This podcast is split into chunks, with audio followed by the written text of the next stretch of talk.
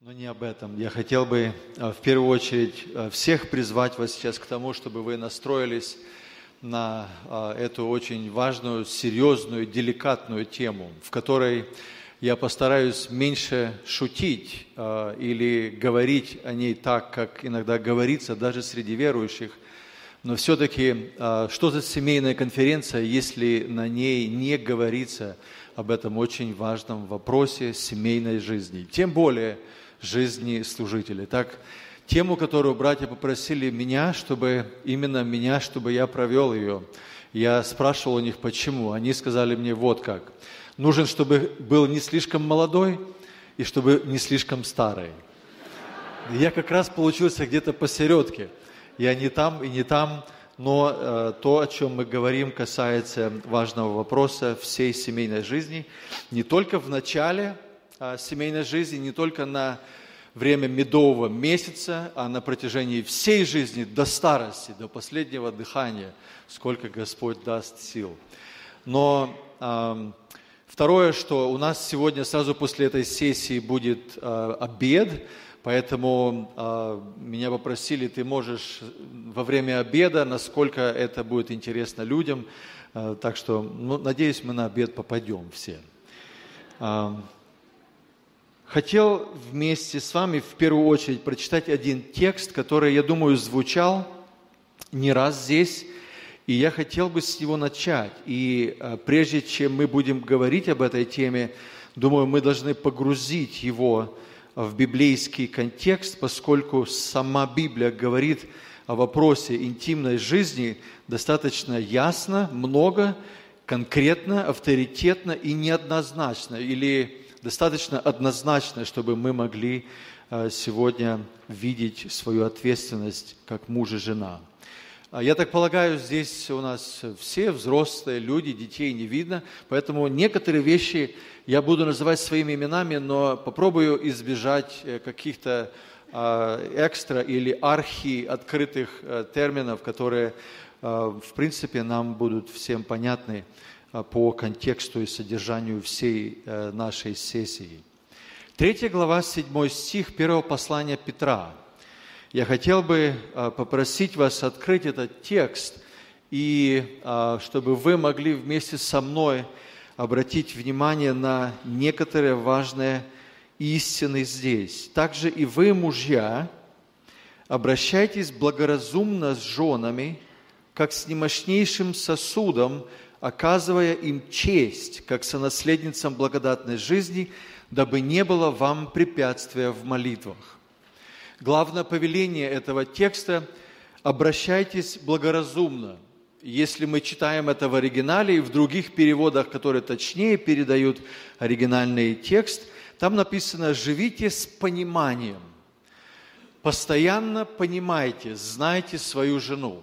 Речь идет о том, что вчерашнее знание о вашей жене, братья, устарело.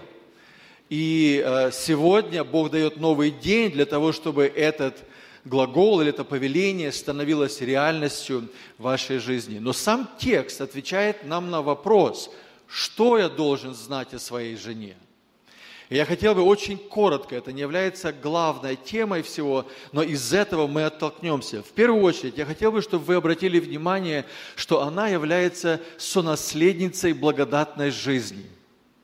Мы очень часто упускаем эту очень важную деталь. Сегодня немножко Андрей говорил, а, Саша говорил в самый первый день вечером об этом, но речь идет, что мы должны знать о своей супруге – я в первую очередь обращаюсь к братьям. Я очень рад, кстати, что сегодня есть сестры здесь. Но братья в этом вопросе должны быть ответственными, и сестры точно так же. Я в первую очередь обращаюсь сейчас к вам, поскольку текст обращается к мужчинам. Мужьям, у которых есть жены. В первую очередь, что нам нужно помнить, или я хотел бы отметить, она является сонаследницей благодатной жизни. Это, это термин, который объясняет нам, что она тоже является христианкой, но более того, она нуждается в благодати. Сонаследница благодатной жизни говорит о том, что она спасена благодатью, сам Христос за нее умер, и она очень ценна в глазах Божьих. Она спасается благодатью, ей дан муж для того, чтобы помочь ей жить благодатью, и ей дан муж для того, чтобы он проявил благодать. Другими словами, без благодати никуда. Тем более в интимных отношениях нечего делать без благодати. Я позже скажу эту цитату, но я хочу уже ее сказать. Когда-то один очень старец, пожилой старейшина в церкви сказал, что только верующие могут по-настоящему иметь интимные отношения. Почему? Потому что они знают благодать. Вот верующий мужчина, муж, он понимает, что его жена, она сонаследница благодатной жизни. Она очень ценная в глазах Божьих. Если бы вы узнали, что ваш зять обижает вашу дочь, какое бы отношение было у вас к нему – я не знаю, как вы, но я сейчас уйду с этого места кафедры и скажу вам следующее. Я бы взял бы самый большой самосвал, который у меня есть, и поддался здесь настроению моей плоти. Я сел бы в этот самосвал, может быть, я его не раздавил бы, этого зятя, но я его хорошенько придавил бы к стенке. И нажимал потихоньку на газ до тех пор, пока все то, чем он обижает свою жену, перестало там быть у него а теперь я стану обратно. Этого я, конечно, не сделаю. Не делайте этого. Но я надеюсь, что вы воспитаете свою дочь, чтобы она не вышла за такого зятя замуж. И это она должна увидеть в отношениях между мужем и женой, между папой и мамой. Папа умеет проявлять благодать, незаслуженную благодать маме. И это удивительная, красивая жизнь, которую создает мужчина в доме. Но мы говорим с вами именно об интимных отношениях. Я хотел бы продолжить, что еще должен знать мужчина о, о, в данном вопросе. Этот текст говорит, что он должен понимать, что она является не мощнейшим сосудом. Слово «сосуд» употребляется в смысле, она является определенным инструментом, она является Божьим инструментом, о чем мы слышали уже много раз в разных сессиях сегодня, или вчера, и третьего дня. Но она является деликатным сосудом. Она является очень ценным сосудом, очень хрупким сосудом, очень дорогим сосудом. Вот что имеется в виду здесь. Не мощнейший, не в том смысле, что она вот такая уже слабая. Я, у меня трое детей. Я на всех трех родах был в больнице и видел, как моя жена рожала моих прекрасных троих детей. И я видел, сколько силы ей нужно было, чтобы ходить с этим животом – до дня рождения, затем после всего этого и во время, когда там лежало сутки, двое, иногда даже двое с половиной, сколько ей пришлось пережить. Я бы этого не прошел бы сам. Я бы этого никогда не смог бы. И слава Богу, что в данном случае я не женщина. Но Бог дал женщине удивительную силу, огромную силу, которую она имеет. Поэтому этот текст не говорит о том, что она просто слабенькая. Речь идет о том, что она является драгоценной. К примеру, я могу привести пример. Я часто очень зову своих детей, и только вот мой сын пришел с улицы, и у него в руках был мяч, баскетбольный мяч. Этот баскетбольный мяч стоит 5 долларов, ну 10 долларов. Они стираются, эти мячи, как кеды у моих детей. И поэтому он с этим мячом, он просто, ну, как с мячом. Мяч есть мяч. Но потом я ему говорю, сынок, пойди наверх, принеси, пожалуйста, мой компьютер. Компьютер, который у меня, он стоит почти 2000 долларов. Когда я вижу, что он несет мой компьютер точно так, как он несет баскетбольный мяч, я ему кричу снизу, говорю, нет, нет, нет, подожди, это, это компьютер. Я ему помогаю понять, что это очень ценная вещь в его руках. Ты не можешь с ней обращаться так, как ты обращаешься с мячиками. Вот именно об этом здесь говорит этот текст.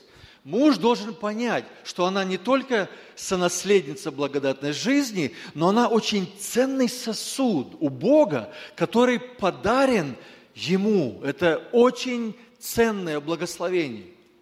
И об этом мы уже говорили. Мы даже видели слезы у проповедников, которые говорили о том, насколько ценным сосудом Бог открывает для них, является их жена. И надеюсь, что вы понимаете, о чем идет речь. Затем написано, что она жена.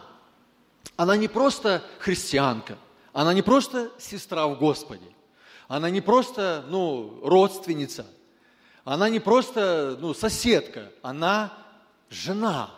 Другими словами, она является спутницей моей жизни от начала до конца.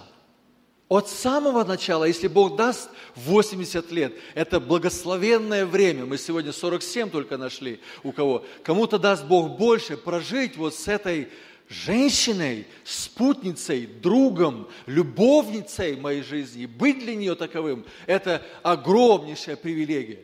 И Петр, друзья, он очень так коротко, по-мужски, но очень глубоко касается очень важных концептов, кем является ваша жена, моя жена. Я думаю, что все три, они предполагают, естественно, но часто мы забываем, она женщина – она не только сонаследница благодатной жизни, она не только является сосудом ценным, не только женой, которая рядом со мной спит, кушает, иногда варит мне кушать или заботится обо мне. Она женщина. Знаете, что это означает? Простое объяснение. Женщина – это просто-напросто совершенно другой человек, не похожий на мужчину. И все она совершенно другая. Ее тело совершенно другое. Ее физическое, а, ее образ совершенно другой. Ее мысли совершенно другие, как ваши. Ее чувства другие, ее вкусы, ее преференции. Я уже не говорю о ее прошлом, о ее родителях и о всем остальном. Ее эмоции другие, чем ваши, ее реакции, ее предчувствие, ее интуиция. Она совершенно другая. И это чудо, которое Бог делает, берет разных людей и приводит их вместе. И говорит, вот это совершенно другая, совершенно не похожая на тебя, будет твоей женой. Но это еще вот о чем говорит. Поскольку она женщина, и она дается мужчине, речь идет о том, что она сексуально другая – во всех половых отношениях она совершенно по-другому относится как мужчина. И это очень важное вступление для этой темы. Потому что здесь апостол Петр говорит, чтобы мужчины, мужья, обращались благоразумно, чтобы они понимали свою жену, чтобы они понимали ее духовно, чтобы они понимали ее физически, чтобы они понимали ее эмоционально, чтобы они понимали ее в разных сферах ее жизни, включая ее интимную жизнь. И это очень важно. Еще один текст, который я хотел вам показать сейчас, это а, первое послание к Коринфянам. Первое послание к Коринфянам. Есть, да? Я не буду читать весь текст, я его позже, это будет основным нашим текстом сегодня.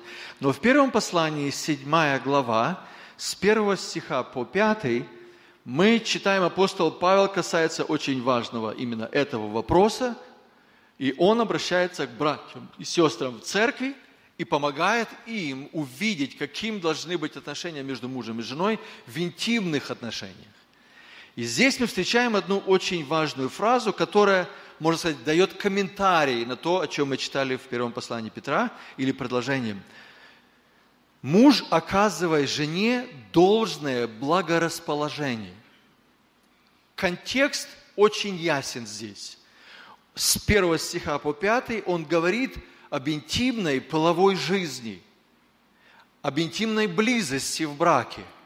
И он говорит как мужу, так и жене, оказывай, это повеление – Здесь не идет речь о том, что когда у вас есть настроение, тогда это делайте. Или когда вам будет это удобно, тогда это делайте. Он говорит, оказывай, муж, оказывай жене должное или соответственное ей благорасположение в интимной жизни. показать максимально благодать вот в этой, в этой сфере, именно об этом говорит. И он затем говорит также и жена, подобно и жена мужу. Чтобы нам сократить это длинное вступление, я думаю, что вы получили сейчас очень важное основание, из которого строится вся половая жизнь. Интимная жизнь а, является важной составляющей всей жизни христианина. И как мы видим, кстати, еще одно очень важное наблюдение. Мы находим эти тексты после того, когда апостол Петр, когда апостол Павел в данном случае рассказали о благодати, которая изменила мужа и которая изменяет жену. И это благодать, которая спасает человека. Мне понравилась эта фраза, как сказал Андрей сегодня. Когда Господь входит в дом, Он не только на кухне хочет быть Господом, он находится и хочет, и должен быть Господом в вашей жизни в этой сфере, в интимных отношениях.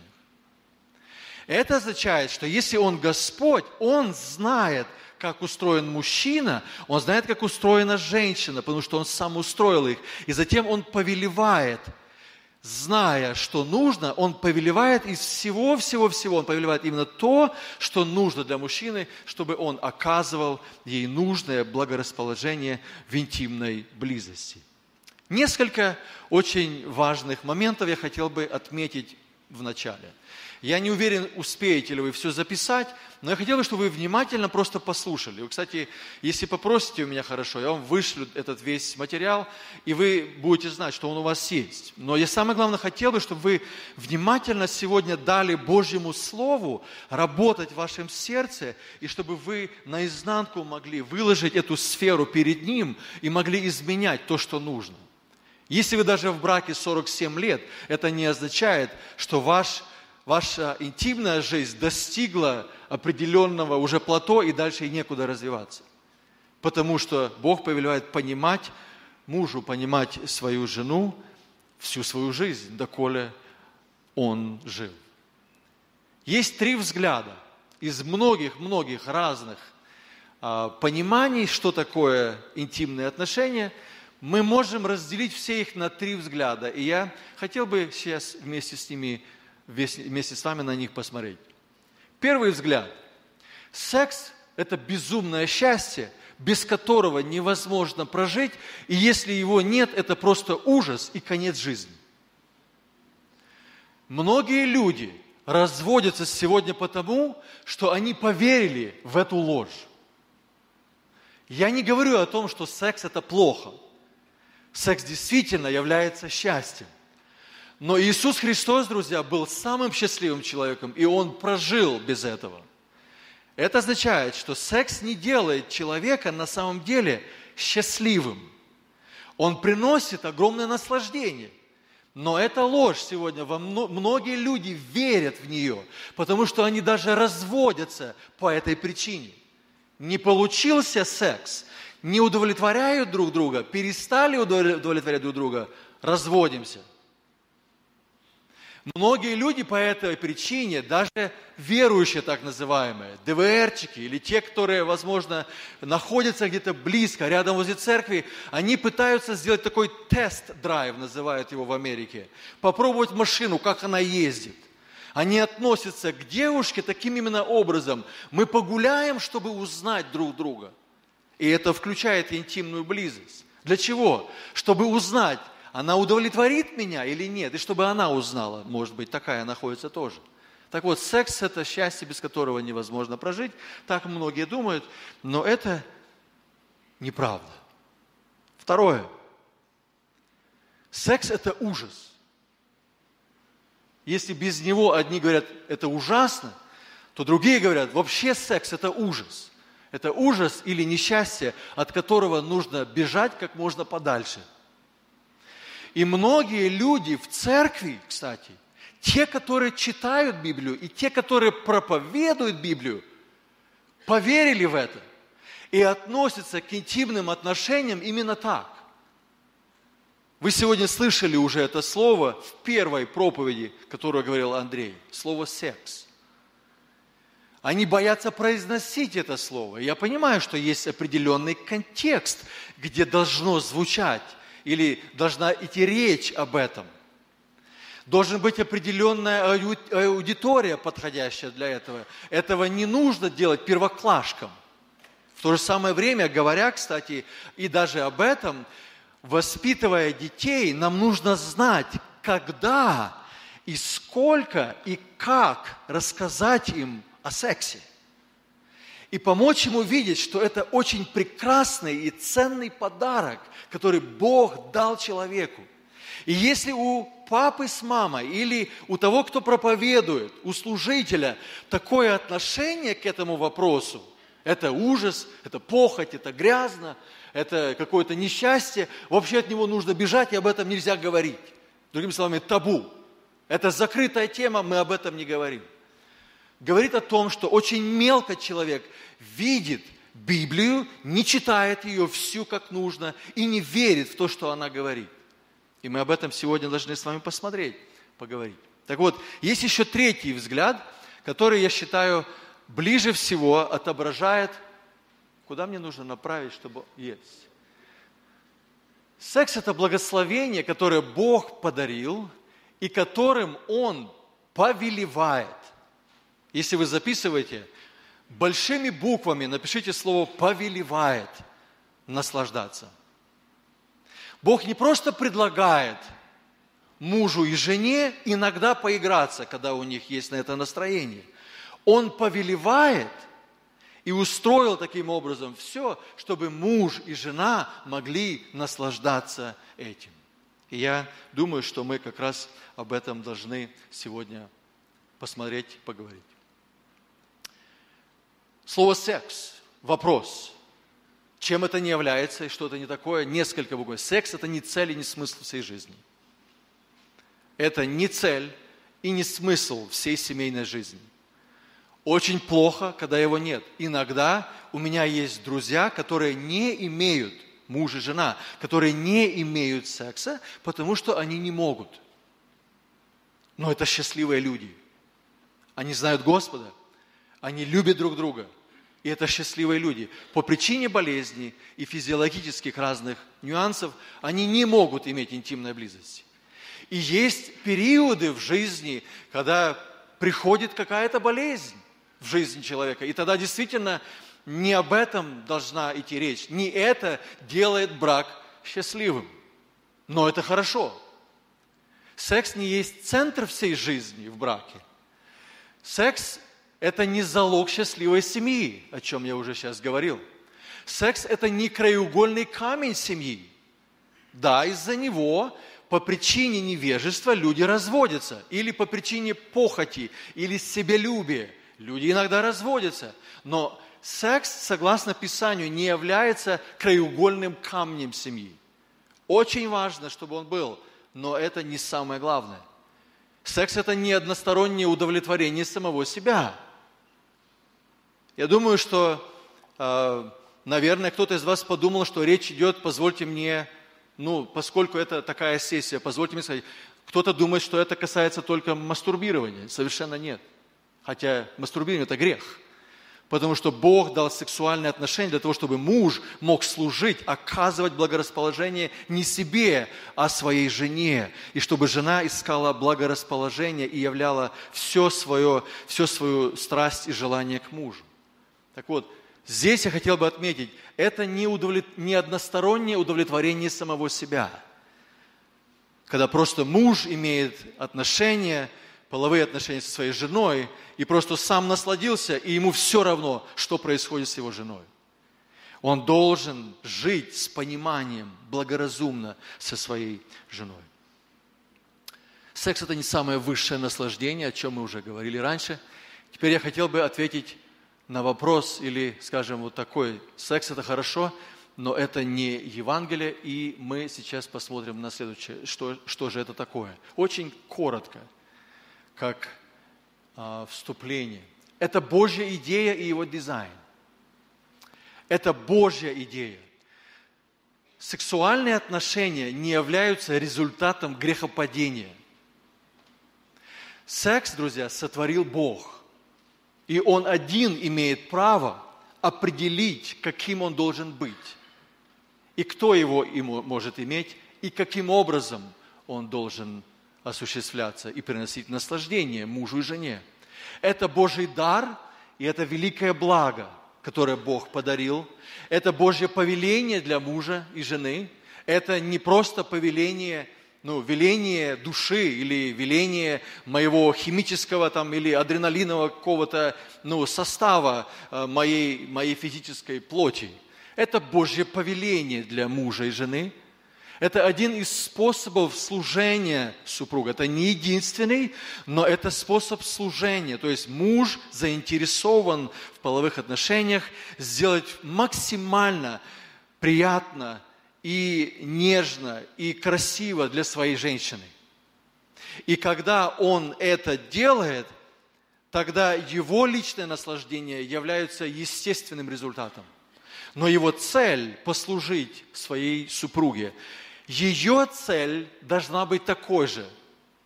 Не только сделать то или не делать то, что неприятно, но помочь ему пережить это наслаждение.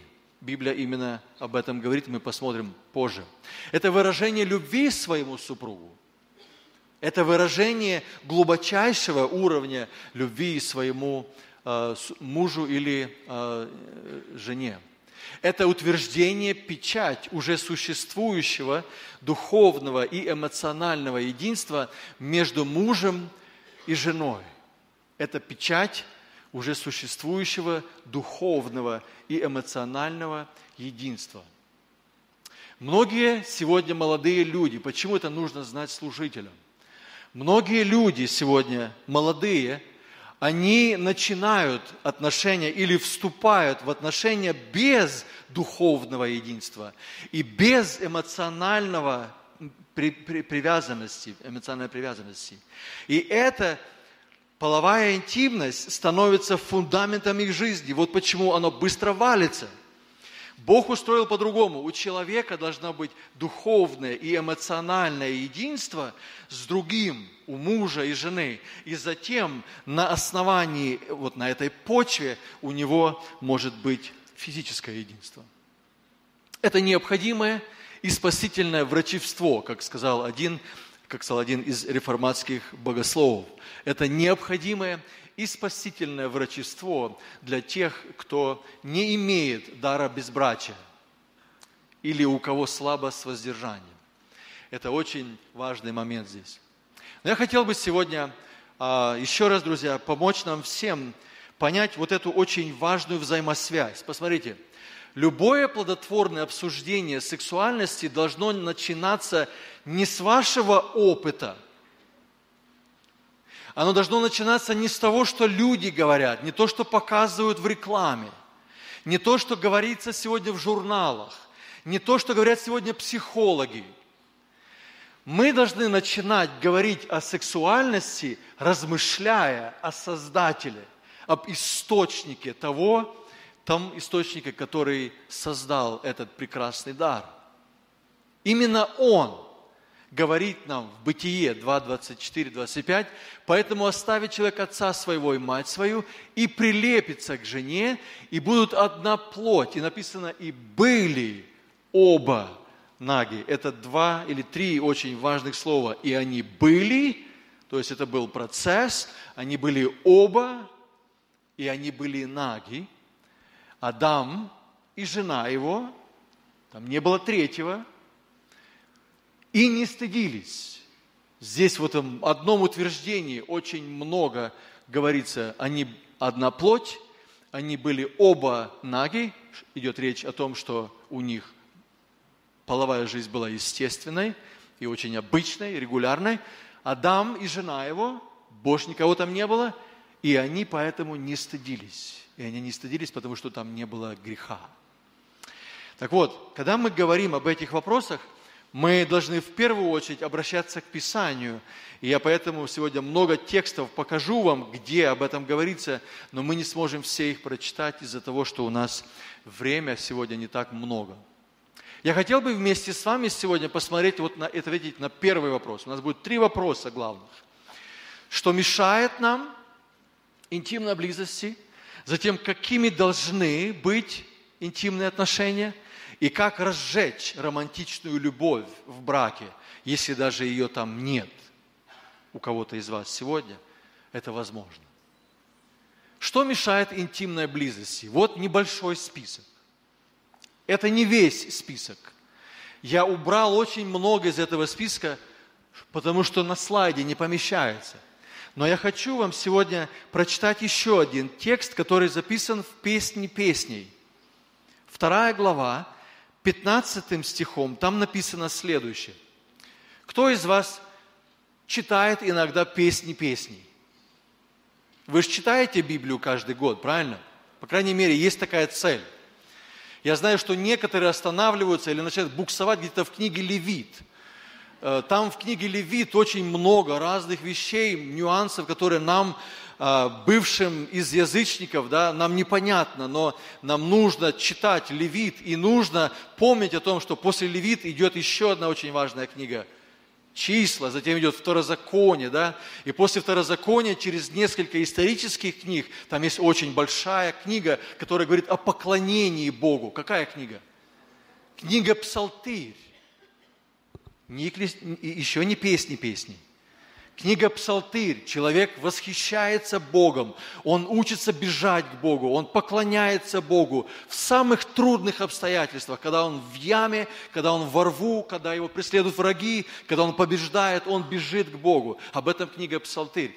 Человек поклоняется Богу. После книги Псалтырь какая книга? Книга притчи. Книга притчей Соломоновых, которых там больше 900. И эти 900 разных притч, они говорят, как жизнь благодати выражается через, нашу, ну, через наши реакции, наши действия и так далее. Так вот, после этого, когда вот человек прочитал и проникся книгой Псалтырь, и когда он понял книгу притчи, и он хочет быть благоразумным человеком, о чем очень много говорится в притче, он тогда соприкасается с красотой книги «Песни песней». И в этой книге, друзья, а, я вам скажу о том, каким образом нужно ее читать, а, потому что знаю, что некоторые есть те, которые проповедовали или проповедуют до сих пор, они считают, что эта книга говорит об отношениях Христа и Церкви.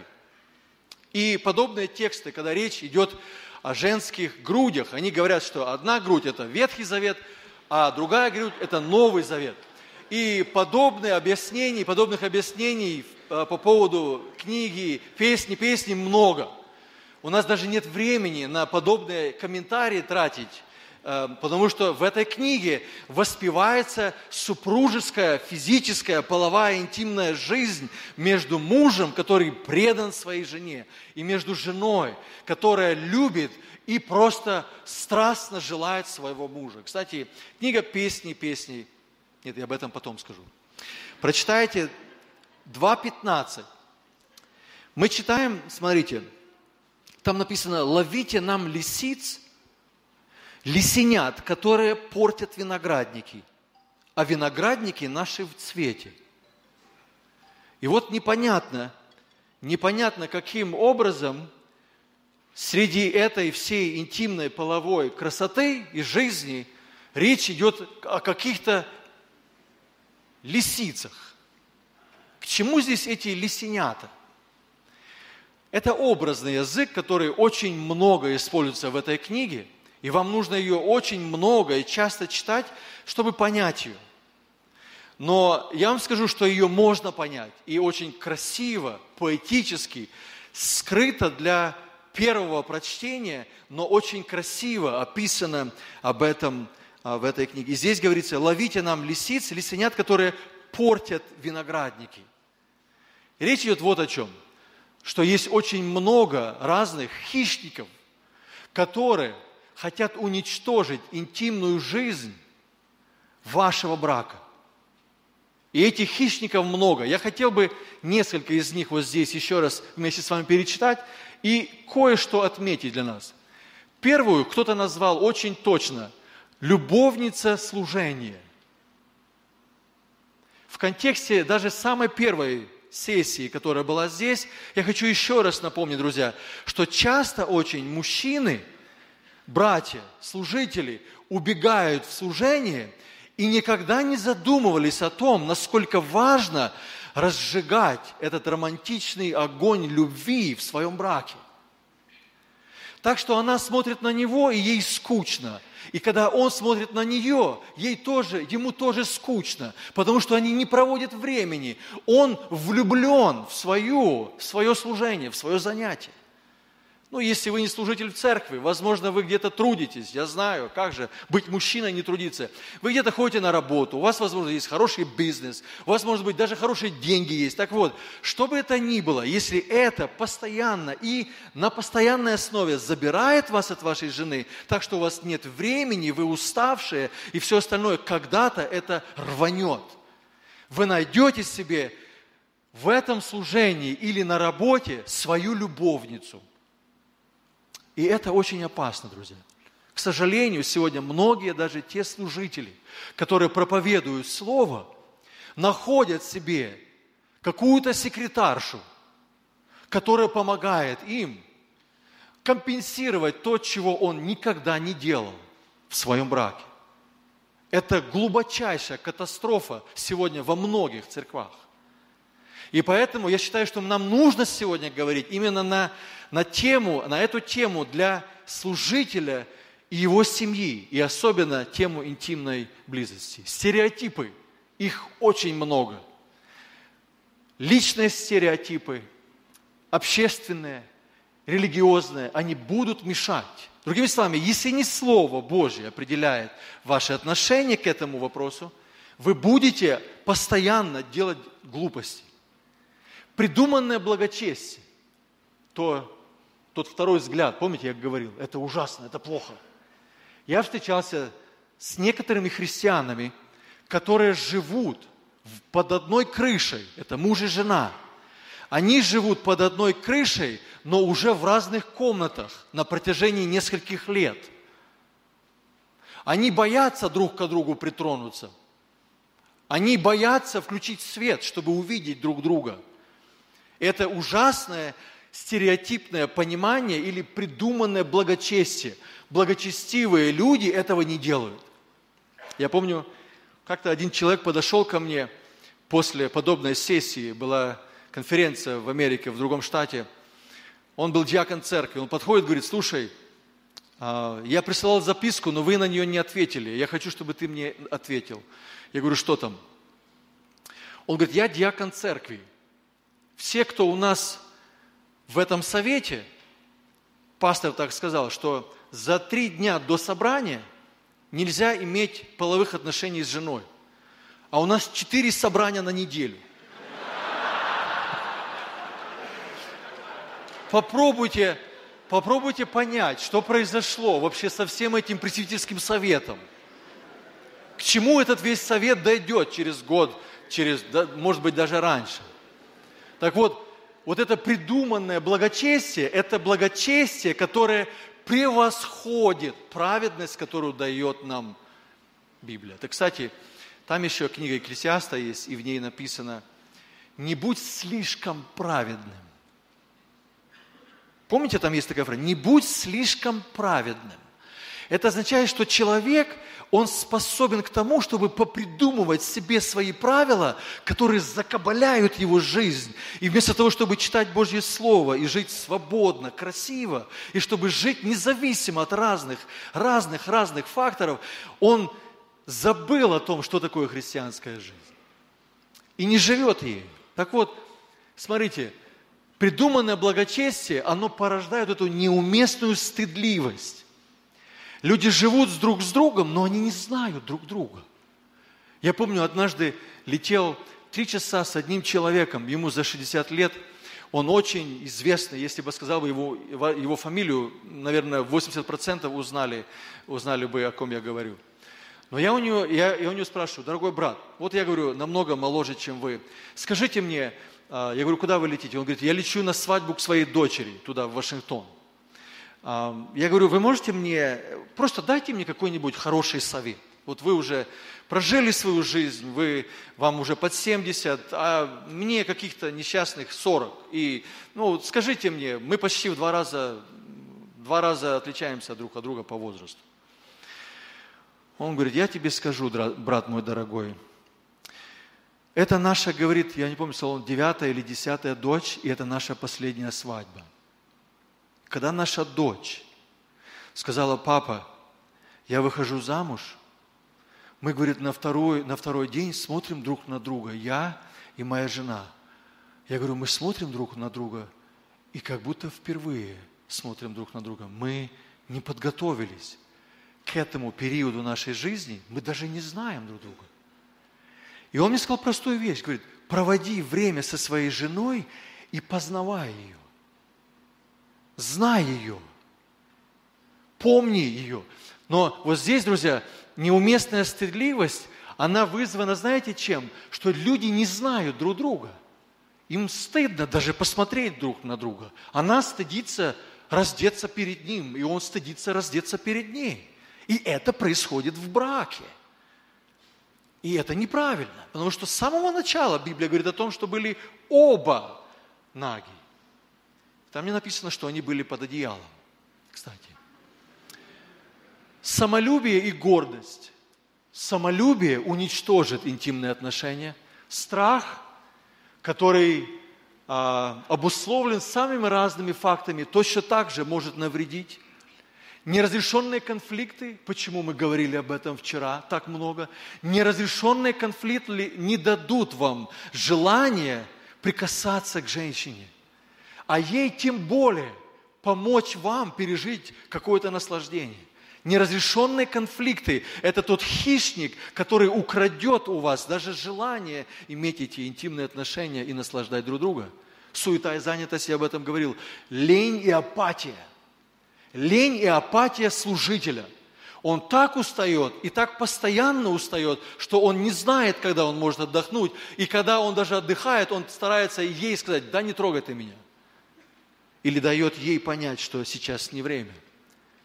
Дети.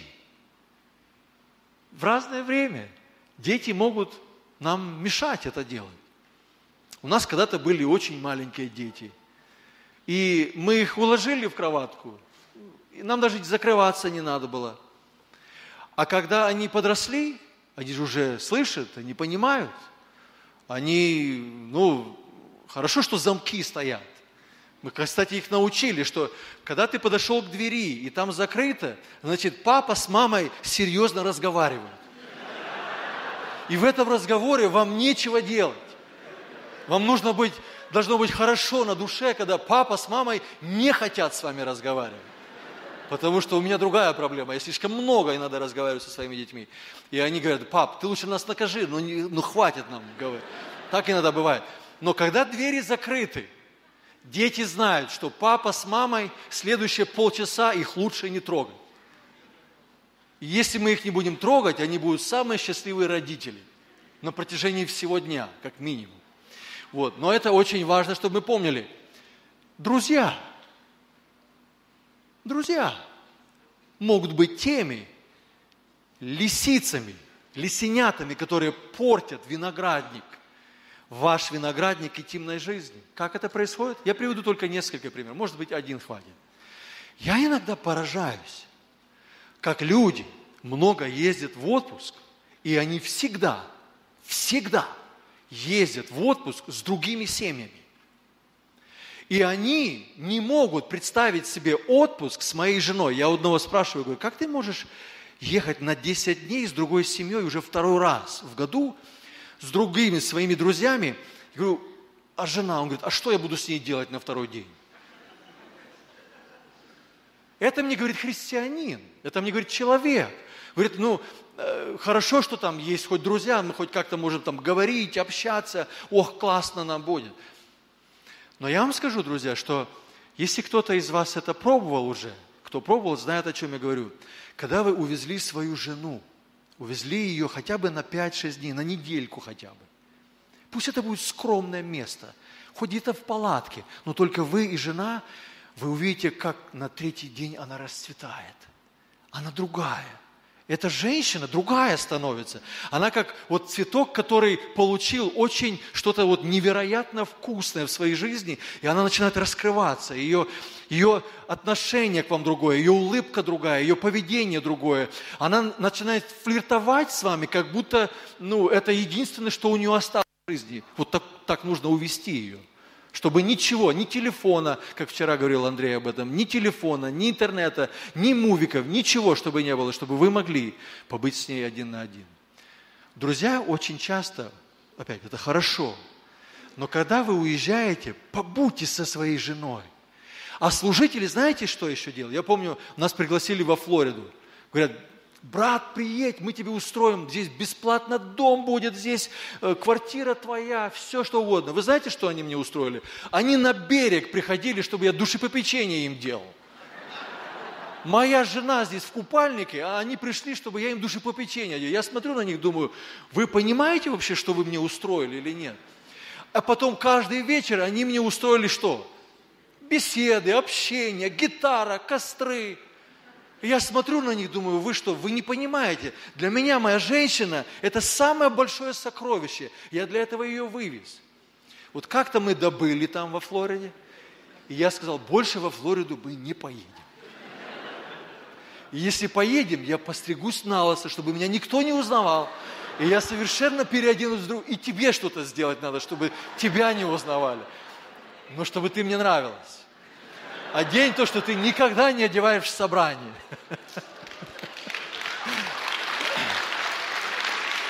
Но это очень важно. Это очень важно. Друзья могут похитить ваши интимные отношения и сделать их очень скудными и скучными. Так вот, это первое. Что на самом деле мешает интимной близости? Продолжите, друзья, сегодня свой список. Я знаю, что у каждого есть из вас свои вещи, которые мешают вам.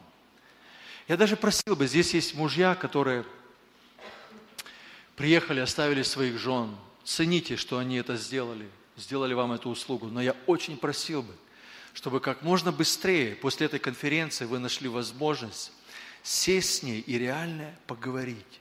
Пока вы будете ехать домой, ответьте на вопрос, где находятся ваши интимные отношения – и что мешает сегодня, вот на данном этапе вашей жизни, что мешает вам эти отношения развивать?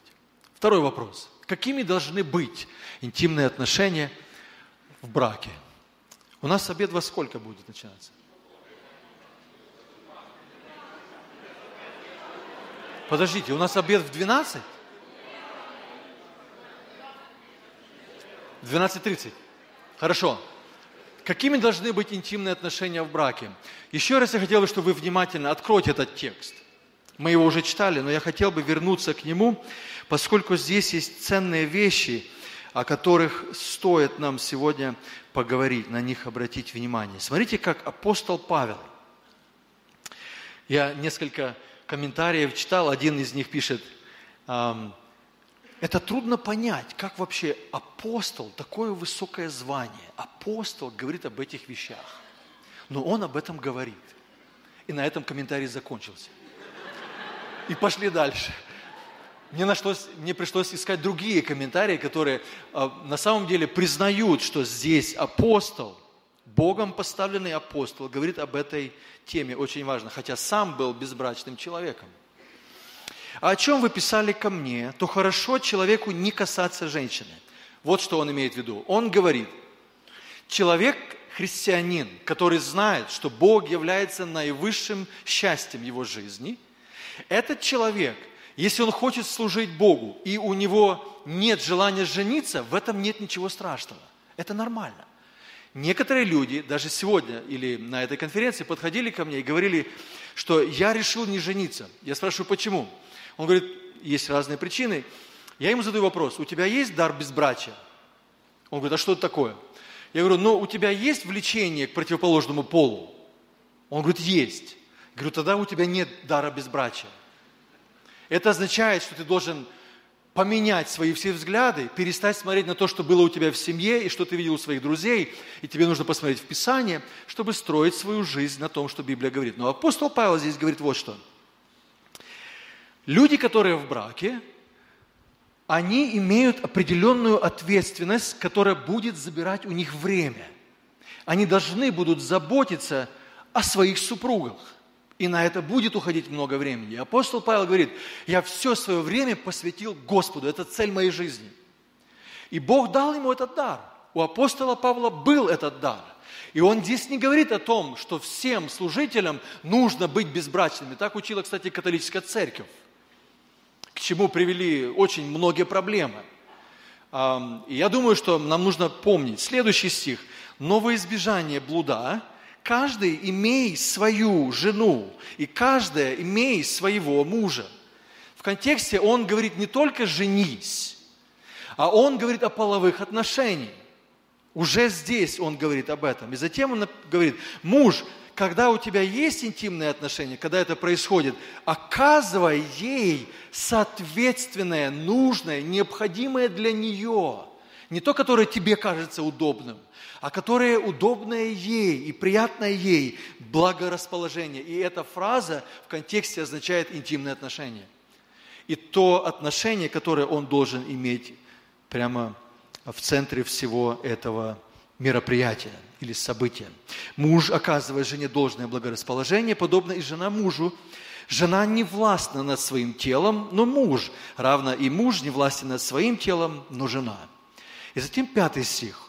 Не уклоняйтесь друг от друга разве по согласию на время для упражнения в посте и в молитве, а потом опять будьте вместе, чтобы не искушал вас сатана невоздержанием вашим. Первое. Половые отношения должны быть славящими Бога. В тексте, который я читал, а, я поместил его здесь, но не, не прочитал этого с вами. Смотрите, он начинается не в седьмой главе. Апостол продолжает ту же самую тему, переходя к другому аспекту, но тему, которую он оставил в шестой главе, стоит для нас сегодня еще раз посмотреть. Смотрите, не знаете ли, что тела ваши – суть храм живо, живущего вас Святого Духа, который имеете вы от Бога, и вы не свои? Ибо вы куплены дорогою ценою, поэтому прославляйте Бога в телах ваших и в душах ваших, которые суть Божьи. Он говорит, прославляйте Бога в телах ваших. Он подчеркивает это – он сейчас не говорит о собрании, он не говорит о песнях, он не говорит о гимнах, которые мы поем в церкви. Он говорит о том, что все, что мы делаем в нашем теле, будь это на работе, будь это дома, будь это в церкви, будь это на озере, будь это где-то на море, где бы вы ни были в теле, тем более на вашем брачном ложе или на, вашем, на вашей семейной кровати, прославляйте Бога в телах ваших. Это очень ценное утверждение. Друзья, очень важное утверждение. Он говорит, что мы не имеем другого права распоряжаться своими телами, как нам хочется, тем более в интимной жизни. И он показывает, Бог так сделал, что в интимной жизни муж, он оказывает он, он, он помогает жене увидеть, муж властен над твоим телом. И тут же он говорит, жена должна властвовать над телом мужа. То есть она не имеет права распоряжаться своим телом, и муж не имеет права распоряжаться своим телом, как ему вздумается. Если просто сказать, если ей хочется, то при нужном разговоре и в нужном контексте, о чем мы поговорим позже, муж должен оказать, он должен оказать ей благорасположение. Если ей хочется, если ему хочется, то жена, жене Бог повелевает точно так же. Он говорит, ты не властна над своим телом. Твое тело в интимных отношениях принадлежит твоему мужу. И вот эта взаимность, она очень ценна здесь. Именно в этой взаимности человек будет прославлять Бога. Другими словами, Бог видит, какие ваши половые отношения. Он знает, какие, в каком они состоянии, но поскольку Он их создал, посмотрите, Бог, Библия говорит о половых отношениях, и мы с вами можем посмотреть здесь несколько текстов. Кто из вас помнит Второзаконие 24.5, о чем написано?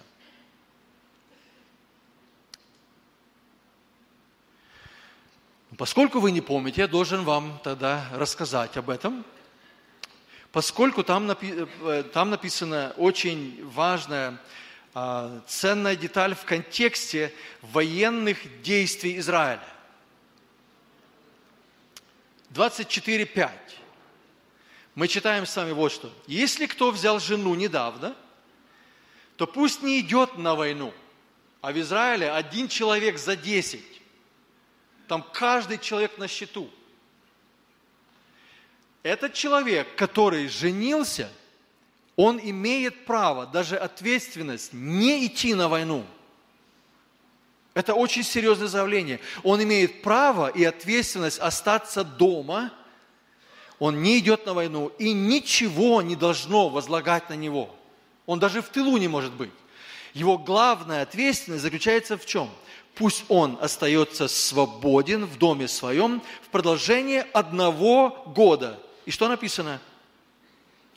И увеселяет жену свою, которую взял. Знаете, о чем здесь автор говорит? Что интимные отношения в браке важнее, чем война между двумя государствами. Он об этом говорит. И он говорит, что муж, он исполняет более важное поручение, когда он остается дома и не просто мультики смотрит, или, как Андрей говорил, танчики играет, а он увеселяет свою жену. Вы знаете, что это означает? Он ублажает ее, он делает ей прекрасно. И здесь, в данном случае, речь идет об интимных отношениях.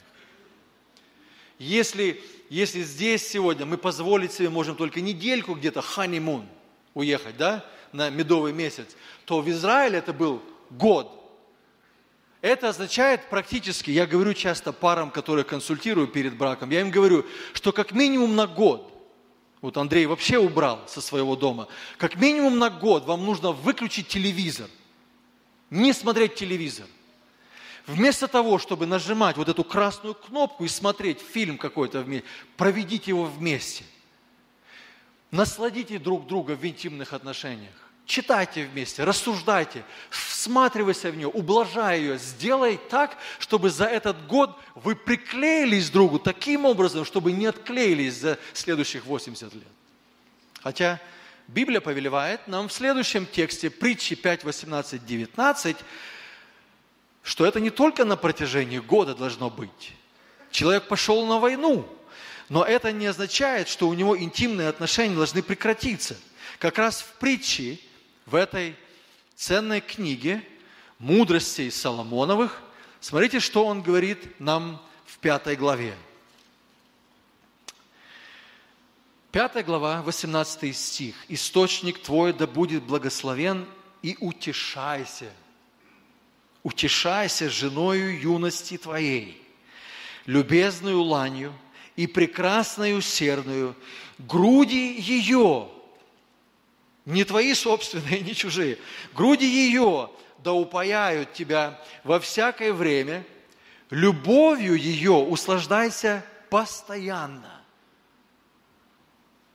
И здесь написано, да упаяют тебя во всякое время, в любое время, не только ночью, и не только утром, или не только в любое время, когда есть обоюдное для этого желание и есть нужный контекст – и он здесь, смотрите, какое слово он управляет. Утешайся женой. В английском языке слово есть такое, оно, кстати, имеется и в русском а, тоже, интоксикация. Be intoxicated. Упивайся сладостью со своей женой. И делай это на протяжении всей жизни – с той девушкой, которая стала твоей женой в юности твоей, и теперь она жена во все дни жизни твоей. И затем он говорит о предупреждении. Зачем, говорит тебе, сын мой, увлекаться постороннюю? Я хотел бы здесь сразу сделать одну ремарку, потому что могу потом забыть. Для чего тебе, сын мой, увлекаться постороннюю?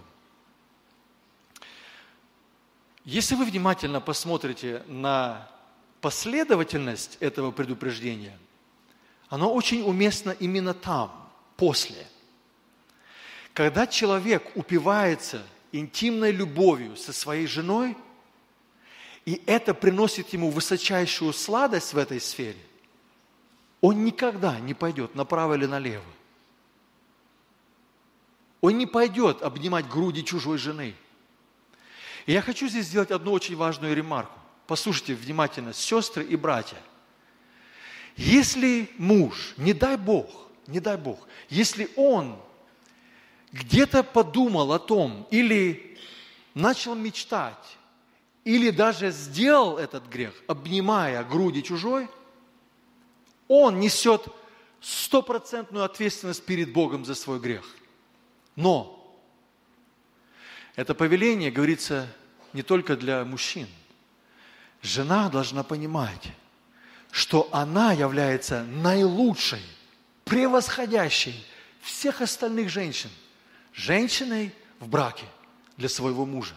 Другими словами, она предоставляет ему в браке высочайшую сладость и наслаждение в этой сфере. Так что с ней никто не сравнится. Я своей жене иногда говорю, если я умру, я хочу с тобой, если говорить только об интимных отношениях, мы говорим об этом всем, я хочу, если я умру, ты, говорю, можешь выходить замуж, но чтобы тот мужчина, чтобы он постоянно ревновал, чтобы он знал, что я был лучше, чем он. Ну, если я умру, что ж, она же должна продолжать жить, кто-то должен за ней э, ухаживать и так далее. Но для нас это очень важно. Этот текст говорит нам, Библия, смотрите, Екклезиаста 9.9, Евреям 13.4, песни песней. Вся эта книга говорит об этом. Пойдем дальше. Смотрите, что Библия говорит нам. Коринфянам мы прочитали. Бог придумал секс, Он создал мужчину мужчиной, и женщину создал женщиной. Друзья, Бог сотворил женщину красивой. И, кстати, я хочу вам сказать, друзья, это касается нас, братьев, в нужном плане, и, и тех, кто э, женщины здесь. Некрасивых женщин нет. И ваша женщина, какой бы она ни была, она самая красивая для вас. И я хочу, чтобы вы сегодня, женщины, услышали, возможно, не от меня, а из Слова Божьего. Вы самая красивая женщина для своего мужа. Потому что много страха, и много стыда, и много стыдливости связано с тем, что муж укорял жену или требовал, чтобы она там э, вот такой стала, такая фигура, или такие волосы, или чтобы такие были вот здесь э, э разная, разная мазанина, чтобы была вот такая. Это он, он уничтожил уже ее, он забыл, что у нее есть та красота, которую Бог дал ей. Нет некрасивых женщин. Вы самая красивая женщина для своего мужа. И будьте для него самой красивой. И находите пути это делать. Потому что, почему? Потому что Бог сотворил вас женщиной. И Бог сотворил мужчину мужчиной. Бог повелевает мужу жене иметь секс. И Бог прославляется, когда муж и жена служат друг другу в сфере половых отношений. Друзья, Бог прославляется в наших интимных отношениях или должен прославляться точно так, как это происходит в других сферах нашей жизни. Я хотел бы вам сейчас а, показать одну очень интересную цитату. Поскольку послушание Богу является актом поклонения, тогда говорить о сексе то, что Бог говорит, исследовать Божьим правилам для секса, можно тоже назвать актом поклонения Богу. А, я знаю, что, возможно, кто-то думает, как это ты мог назвать секс поклонением? Вы не забудьте, друзья, о чем говорит шестая глава. Прославляйте Бога в телах ваших. Когда мы послушны Богу в этой сфере, и я как мужчина проявляю все для того, чтобы оказать самое лучшее благорасположение моей женщине во время интимных отношений, я этим прославляю Господа. Кстати, это является более главной целью в сексе, чем просто удовлетворение. Или слово, которое начинается с буквы О. Кто-то из вас, может быть, знает, о чем я говорю.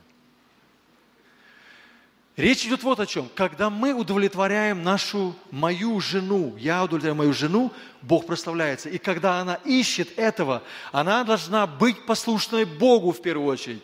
И это во всех сферах нашей остальной жизни – мы делаем то, что правильно, не потому, что люди смотрят. Мы не боимся людей. И не должны бояться людей. Мы делаем то, что правильно, несмотря на разные обстоятельства, потому что мы послушны Богу и хотим угождать Ему. Мы пойдем дальше. Когда кто-либо из супругов не участвует в половых отношениях всем сердцем, агрессивно и страстно, это является грехом. Нам нужно учить и проповедовать, что не участвовать в сексе всем сердцем и со страстью – это грех. Это непослушание Богу. Это бесславит Его. Это грех против вашего супруга. Оказывать должное благорасположение включает в себя вот эту страсть, о которой говорится здесь. Я хочу еще раз прочитать.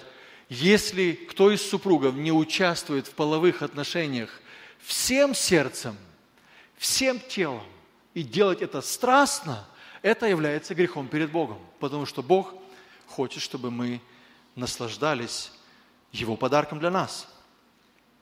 Второе, интимные отношения должны быть святыми. Очень быстро, но я хотел бы ваше внимание обратить на текст Евреям 13.4. Именно об этом говорится в этом тексте, и там написано следующее. Евреям 13.4 мы читаем вот что. Брак у всех да будет честен, и ложе непорочно. Блудников же и прелюбодеев судит Бог. Когда он говорит брак, всех, у всех да будет честен, дальше он говорит ложе – это старославянское слово «ложе», которое в греческом есть такое слово «койте». Слово «койте», оно очень близко, если посмотреть на него, оно в принципе означает на русском, есть такое слово «соитие». Это с греческого слова «соитие». И он говорит об интимных отношениях. Не просто, чтобы они просто вместе спали, у них постель была чистая. Речь идет о том, что у них должны половые отношения быть должны святыми – что это означает? Я очень коротко покажу вам, от чего они должны быть свободными. Святыми, свободными от греха. Они должны быть свободными. Где эта штука? Свободными от страха. Вот она. Свободными от страха. Они должны быть свободными от гордости, свободными от эгоизма. Они должны быть свободными от стыда и стеснительности. Они должны быть свободными от невежества.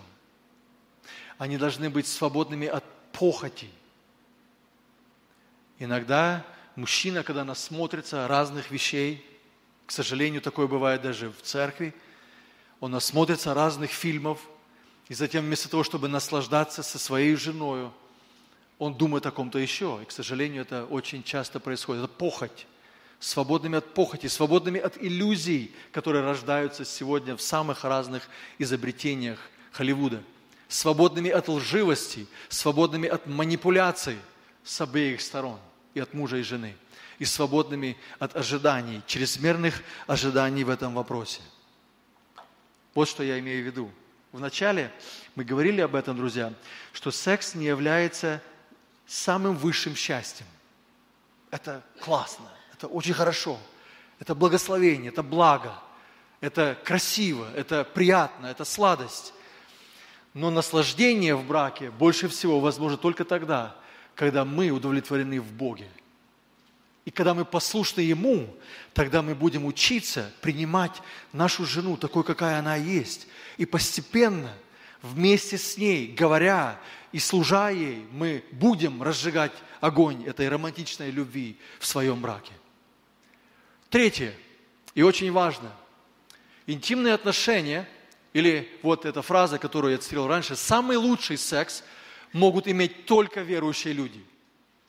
Потому что они, их отношения становятся все больше и больше святыми.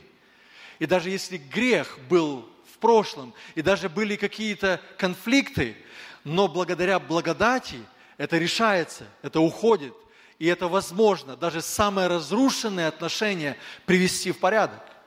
Они могут быть, эти отношения, только у верующих, потому что там есть благодать, там есть прощение. Сексуальные отношения в браке также чистые и святы, как молитва, чтение Библии, подготовка к проповеди, сама проповедь, десятина, свидетельство о Христе или урок воскресной школы. Всякий другой взгляд греховен перед Богом, дорогие друзья, брак и интимные отношения точно так же священны, точно так же сокровенны и важны перед Богом, как время вашей молитвы, как время вашего чтения Писания. Кстати, а, я здесь не указал, из какой книги. Я знаю этого человека лично, Боб Смит. Он когда-то был преподавателем у меня. Этому старику уже под 90, по-моему, он несколько лет назад уже умер. Но а, я, я удивился, как в этом зрелом возрасте этот человек был счастлив. Потому что он знал Господа. И он был свободен от разных стереотипов, традиций. Он любил Писание, и он других любил учить. И он душепопечитель вообще. Его Вениамин, кстати, Портанский тоже знает хорошо, потому что мы с ним знакомились с ним. Так вот, он написал эту книгу «Biblical Principles of Sex». Ее возможно даже скачать, но, к сожалению, ее нет на русском языке. Но очень полезно, чтобы мы помнили, это не просто говорит какой-то, знаете, ну, психолог, американец, который а, просто любит секс. Это человек, который пишет, это пастор, это человек, который знает Писание, любит людей, который остался верен за всю свою жизнь своей жене. Следующее.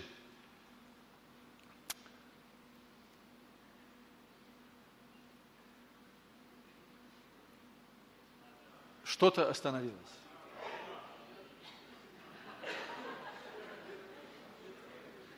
Оператор. Интимные отношения должны быть супружескими, я об этом уже говорил. Бытие 24-25 написано Адам и жена его. Муж оказывает жене.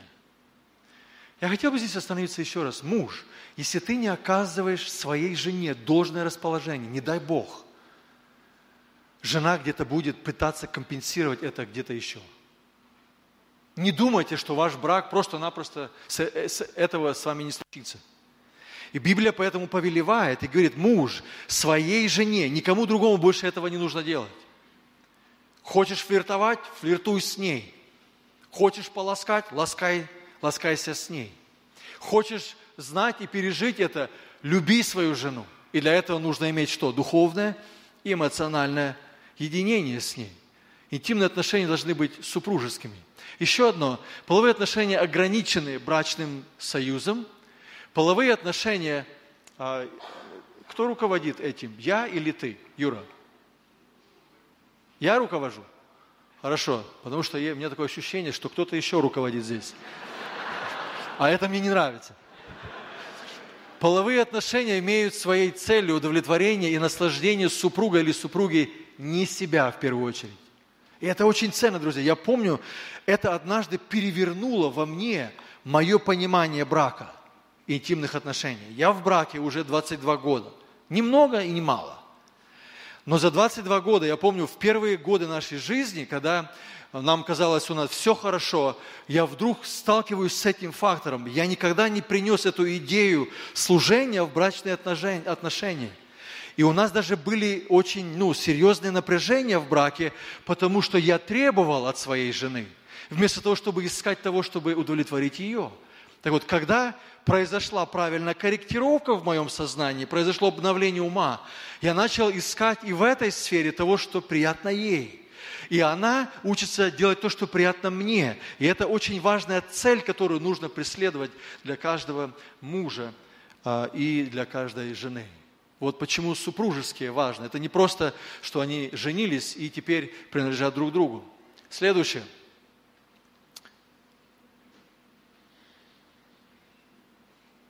Половые отношения – это обязанность каждого мужа, каждой жены. Отношения должны инициироваться обоими супругами. Вот здесь я хочу остановиться здесь на секунду. Когда я говорю, что они должны быть супружескими, речь идет о том, что нам нужно, друзья, сегодня оставить стереотип, который сложился в обществе, что мужик – это тот, который всегда хочет. И он постоянно и больше. Может быть. Я иногда встречаюсь с семьями в браках, которых есть наоборот. Ей больше хочется, ему не так. Но Библия знаете, о чем говорит? Библия говорит, что иници... инициатива половых отношений не только инициируется или исходит от мужа. Если вы внимательно читали песни песней, обратите внимание на эти слова. Кто их говорит? Начинаются слова книги «Песни песней», или первая глава, начинается следующими словами.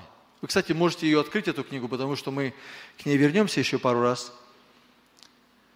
«Да лобзает он меня лобзанием уст своих, ибо ласки твои лучше вина. Это ее инициатива, она первая. Это не только мужское дело начинать интимные отношения или их инициировать. В Библии здесь, в этом особенно, в этой книге, говорится очень много о том, что жена инициирует точно так, не меньше, чем муж, и Бог повелевает это делать. Оба супруга должны быть одинаково вовлечены в весь процесс, не только, это не только мужское дело. Половые отношения должны оставаться сокровенными, и другими словами, только муж и жена знают, что там должно происходить. Я вот здесь хочу кое-что сказать. Я помню, когда ко мне подходили тоже братья старшие, которые заботились обо мне. И они задавали мне унижающие вопросы. И я должен об этом сказать, этого не должно быть. И если вы когда-либо такое делали, это нельзя делать.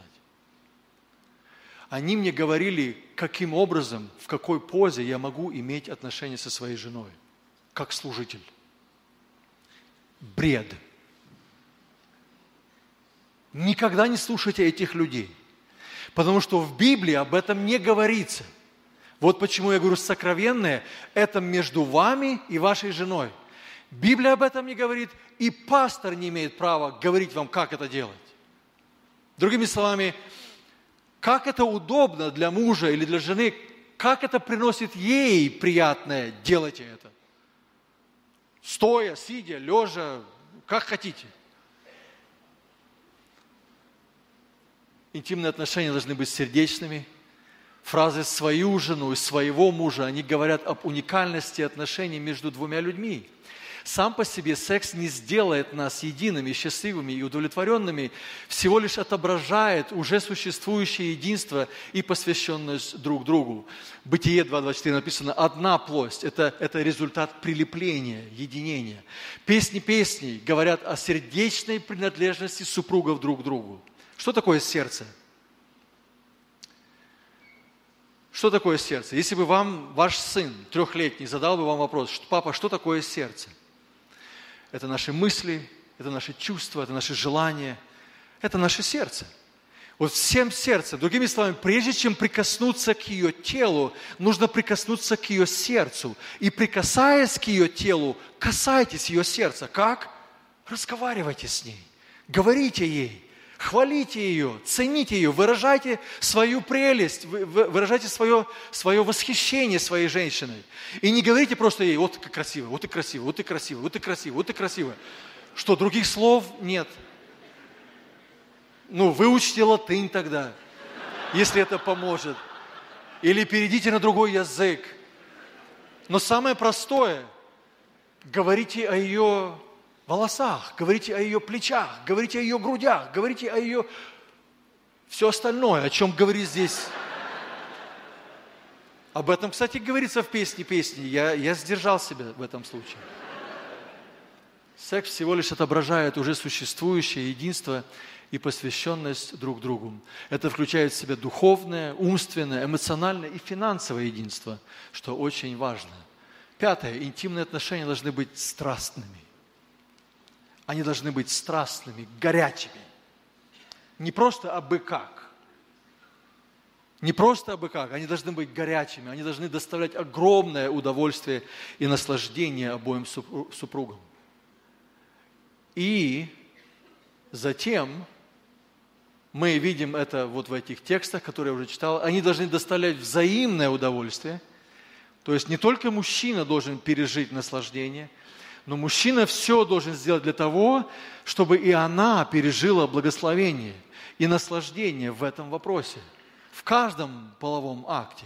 И я думаю, что есть много разной литературы, я ее упомяну позже, которая говорит более конкретные вещи. Но я удивляюсь иногда, как сегодня мужчины не знают даже элементарных вещей о теле своей жены, как будто они никогда не изучали анатомию в школе. Но это очень важно. Сейчас половые отношения даны для того, чтобы вы изучали анатомию друг друга. И буквально все маленькие прелести, все мелочи в теле женщины и в теле мужа должны стать местом вашего или объектом вашего восхищения. Они должны быть страстными. Они должны доставлять регулярное удовольствие, которое инициируется обоими. во всякое время, постоянно и так дальше. Другими словами, они должны быть горячими. Они должны такими быть. Следующее, я хотел бы, чтобы вы обратили внимание э, на шестое. Интимные отношения должны быть... А что ж такое непослушный этот мой... О, почитайте со мной вместе эту цитату с той же самой книги. Пассивность в сексе не более библейская, чем пассивность в молитве, изучении Библии, десятине или посещении церкви. Пассивный секс в браке не библейский, эгоистичный секс. Такое безразличие партнеров в браке показывает, что Слово Божье и их супруги не настолько важны, чтобы применять усилия. Нельзя этого. Нельзя этого быть. Если мы посмотрим на следующую, шестой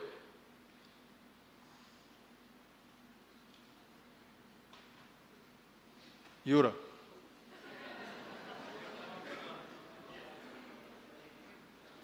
Вопрос должен состоять не в том, о, это мы уже перешли далеко, это не туда. Но вернись. Теперь вперед. Вот. Интимные отношения – это очень важно. Интимные отношения должны быть согласованными. А в этом тексте, который мы читали, 7 глава а, Коринфянам, там написано, разве только по согласию. То есть не уклоняйтесь друг от друга только по согласию, и то с определенной целью. Там написано для молитвы. Но если человек молится 24 часа в сутки, вернее, 24 часа да, в сутки, 7 дней в неделю, то это не означает, что он не должен уклоняться для этой причины. Что-то не то с его молитвой. Здесь написано, друзья, в этом тексте, 7 глава, согласованными, там написано, чтобы это было на время. 1 Коринфянам 7.5 мы читаем в этом тексте, уклонение друг от друга должно быть согласованным на как долго? Вопрос, на как долго должно быть согласованным? Конкретные причины и цели –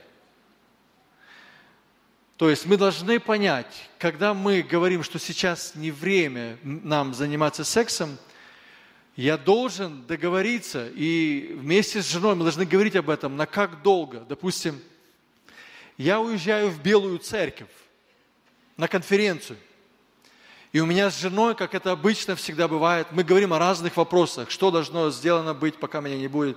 И один из них, отпускаешь ли ты меня как мужчину – на неделю. Это означает, что ты не будешь иметь и думать об этом вообще. И то же самое я.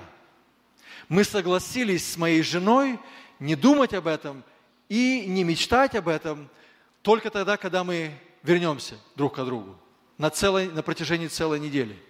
Мы согласовались с ней, и она согласилась. Но если муж уезжает и даже не думает об этом – он забывает о, своем, о повелении Божьем для него, что Бог ему сказал сделать. Оказывай постоянно и регулярно, и не уклоняйся, разве только по согласию. Поэтому, что означает быть согласованными?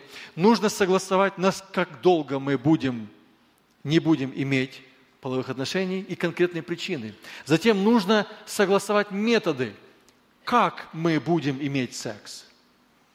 Когда апостол Павел говорит, что жена не властна над своим телом, это не означает, что мужик может делать с этим телом, что хочет. И то же самое в обратном стороне. Другими словами, мужчина, который пропитан благодатью и любит свою жену, как Христос возлюбил церковь, он хочет оказать ей уважение, почтение и любовь. И это сделать на, настолько приятным и добрым для нее, чтобы она от этого могла действительно получить сладость. Другими словами, мы обсуждаем, если что-то ей неприятно, какая-то поза или, может быть, что-то ей неприятно, мы этого не делаем, потому что ей неприятно. То же самое с ее стороны. Это означает, что нам нужно говорить об этом вопросе. И это означает, что нам нужно говорить часто об этом вопросе. И я очень рад, что я могу со своей женой, и думаю, что вы это делаете, говорить об этом вопросе чтобы согласовать, чтобы знать, насколько и когда вы будете, не будете. Как мы будем иметь, что приемлемо для каждого, что приятно для каждого, И мы также должны согласовывать частоту, как часто мы будем иметь. Кто-то спрашивает иногда, как часто? Я думаю, что это очень ну, неразумный вопрос, потому что вас и вашу жену Бог сделал уникальным образом, и вам нужно договориться, как часто. Но я думаю, что хотя бы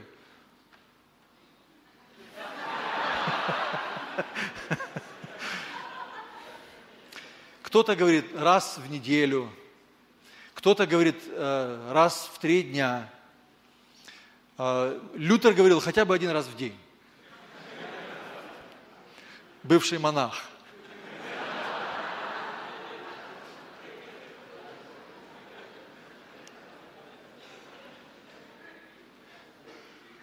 Я думаю, что самый лучший ответ будет вот какой. Достаточно часто, чтобы каждый был удовлетворен. И это нужно сделать так часто, чтобы каждый мог испытывать, вот уже было, хватит.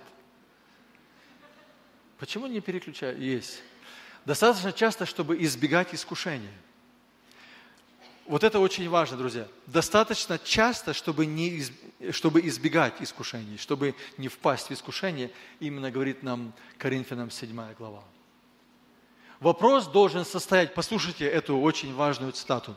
Вопрос должен состоять не в том, когда мы будем иметь секс, или когда ты захочешь иметь секс, или будем ли мы иметь секс, а в том, как долго мы не будем иметь секс. Это другие вопросы, видите, да? То есть, как долго мы не будем его иметь. Вот об этом нужно договориться. День, два, три, и чтобы по согласию, чтобы вы знали, допустим, вы уезжаете на конференцию в Белую Церковь, и у вас не будет возможности шесть дней заниматься этим делом. И теперь очень важно для нас еще одно увидеть. Интимные отношения должны быть постоянно совершенствующимися. Никогда не останавливайтесь, чтобы познавать или изучать, что Библия говорит о всей жизни христианина и об этом вопросе. Песни, песни – это книга, которая лучше всех – фильмов, всего остального может вам помочь увидеть, каким образом вы можете спарк, вот этот искру принести обратно в ваши отношения. Молитесь о каждом аспекте половой жизни. Молитесь, чтобы вы могли действительно знать, э, вернее, искать Божьих путей для того, чтобы эту сферу совершенствовать. Исследуйте вместе песни песней. Еще одно. Изучайте и познавайте друг друга – Изучайте и познавайте друг друга. Всего. Читайте хорошие христианские книги. Несколько из них я хотел бы просто сказать для вас, что есть такие книги. Особенно первая предназначена для отрады. Очень ценная, очень хорошая книга. Написал ее автор, сам является врачом. Он является христианином, христианский врач – и он в этом вопросе очень э, ясно, очень скромно, но очень честно и открыто пишет о том, каким образом э, в браке люди могут и должны это иметь. Махейни написал книгу «Секс, романтика и слава Божья». Это то, что тоже может помочь. Кэролин Махейни, его жена, написала «Обаяние женственности». кстати, эта книга была здесь, насколько я помню. Я видел ее а, э, в магазине. Я думаю, что мы пойдем дальше. И пойдем быстрее. Интимные отношения должны быть достаточно стимулируемы, имеется в виду взаимно. Песни, первая глава, вторая глава, вы можете увидеть, а, он хвалит ее, она хвалит его, они говорят друг другу о ласках, какие они, они хвалят друг друга, смотря друг на друга и подчеркивают, что это у тебя особенно красиво. И помните, там идет о башне, о кипарисах, там какие-то э, орехи там какие-то свисают, там какие-то виноградная лоза. Почитайте внимательно, о чем идет речь. Интимные отношения должны быть достаточно стимулируемы и должны взаимно стимулируемы. Это не только муж должен ласкать жену, но и жена должна это делать с мужем. Везде я имею в виду везде на теле. Если вы знаете, есть такое явление, как эрогенные зоны, да? Так вот, у женщины, согласно врачей, у женщины, согласно врачей и согласно моего опыта, эрогенные зоны в разных точках, и они постоянно бегают. Бывает просто иногда я прикоснусь к ее руке, и этого хватит для нее, чтобы она поняла, что нужно делать дальше. Везде, и это касается и мужа, и жены, а, стимулируемые везде, и затем у нас вовремя нужно знать, когда и сколько, и как долго, и где нужно стимулировать или ласкать свою супругу и своего супруга. А, внимательно, нежно и терпеливо. Это тоже библейские принципы. Нужно это делать внимательно, осторожно, с чуткостью. А, и нужно помнить, что это не происходит за две минуты. Это не просто какой-то ну, э, момент, мгновение, которое пережил мужик за 30 секунд. Делать это разнообразно. Не делать это скучным – делать разнообразно, так, чтобы это было по-другому, как в прошлый раз. По-другому. И я думаю, что здесь очень важно, чтобы э, стимулирование друг друга было достаточным. И вы знаете, когда это достаточно, нужно понимать ее, и она, чтобы понимала вас. И теперь девятый, очень важный, интимные отношения должны быть спонтанными. Спонтанными вот в каком смысле, во времени – как я уже говорил, это не только происходит ночью после 12. Во времени Бог напис... говорит нам в Слове Своем, что это может происходить в любое время и спонтанно тоже хорошо. Затем не только регулярными, каждые три дня кто-то говорит, врачи так говорят, но также и сюрпризными для взаимной стороны. Это когда вы приходите домой – и ваша жена вдруг устроила целый банкет там для вас и явилась к вам во всей своей красоте. Я помню, где-то читал в какой-то книге, читал историю, одна молодая девушка, это было выступление одного э, пастора на конференции для семинаристов, или он был в семинаре и обращался к молодым парам. К нему, говорит, подошла одна девушка – она женщина уже в браке, и рассказывает э, ему такую историю. Говорит, я э, хочу вам рассказать одну какую-то, ну, такую непонятную, но хотела спросить, что вы думаете об этом.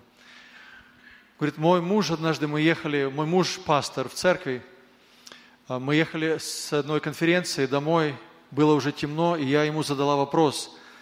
Темнота в машине позволяла нам задать этот вопрос друг другу. И она говорит, я так настроилась ну, на серьезный разговор и говорю, дорогой, как я могу помочь тебе стать мужем Божьим? Он посмотрел на нее внимательно и говорит, когда я в следующий раз буду очень поздно идти домой, я хочу, чтобы ты встретила меня дома, в такой одежде, в которой вообще мне не нужно тебя видеть. Другими словами, без одежды.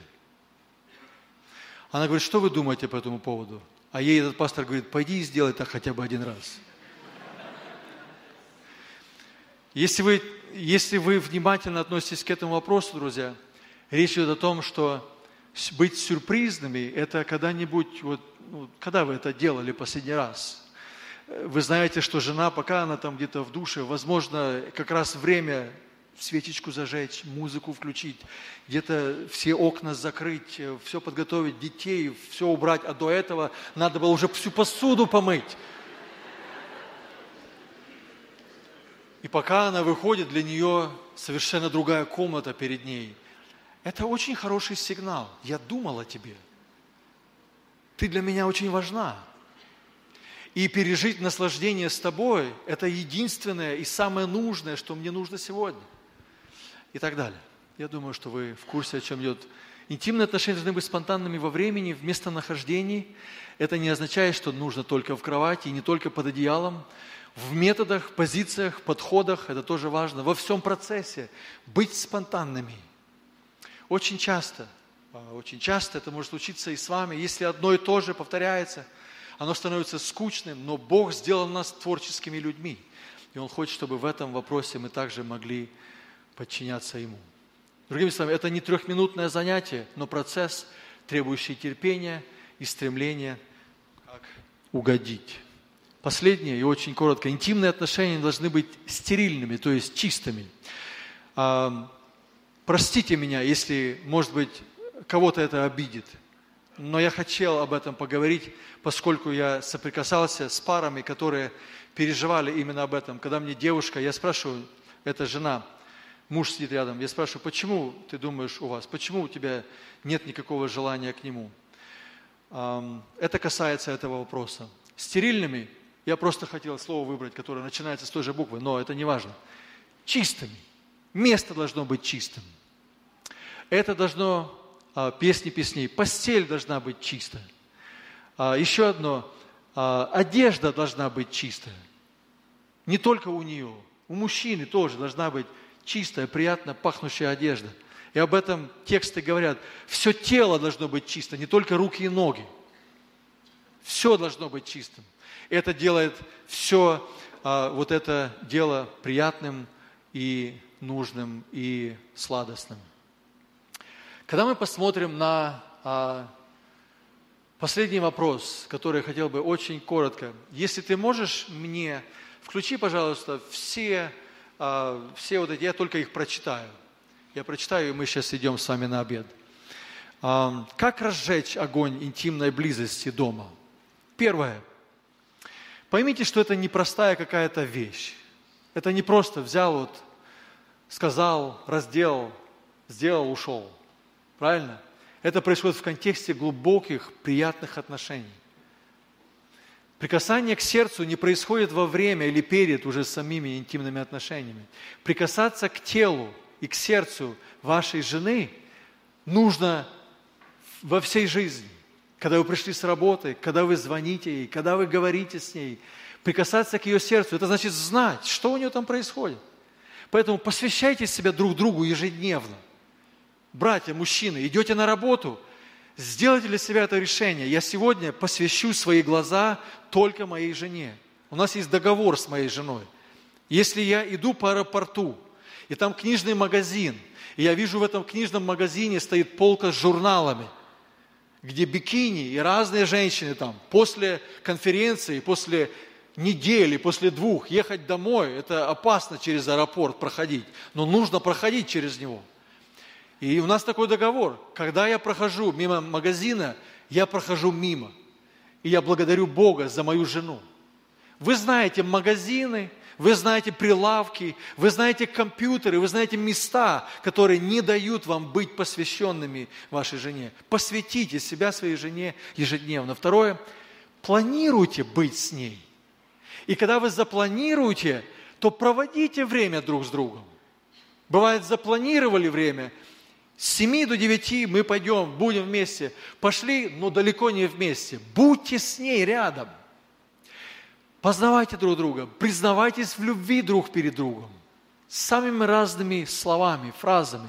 Признавайтесь в любви друг перед другом. Прощайте друг друга. Принимайте друг друга, почитайте друг друга, привлекайте друг друга, прилепляйтесь друг к другу.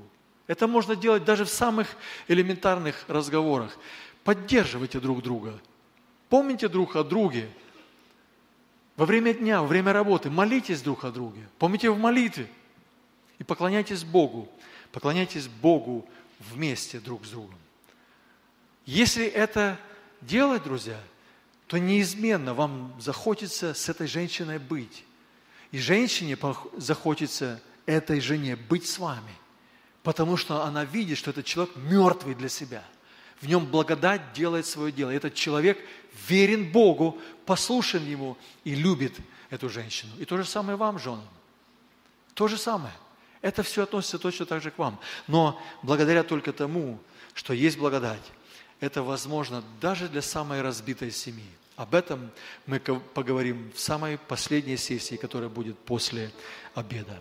Мы помолимся и пойдем на обед.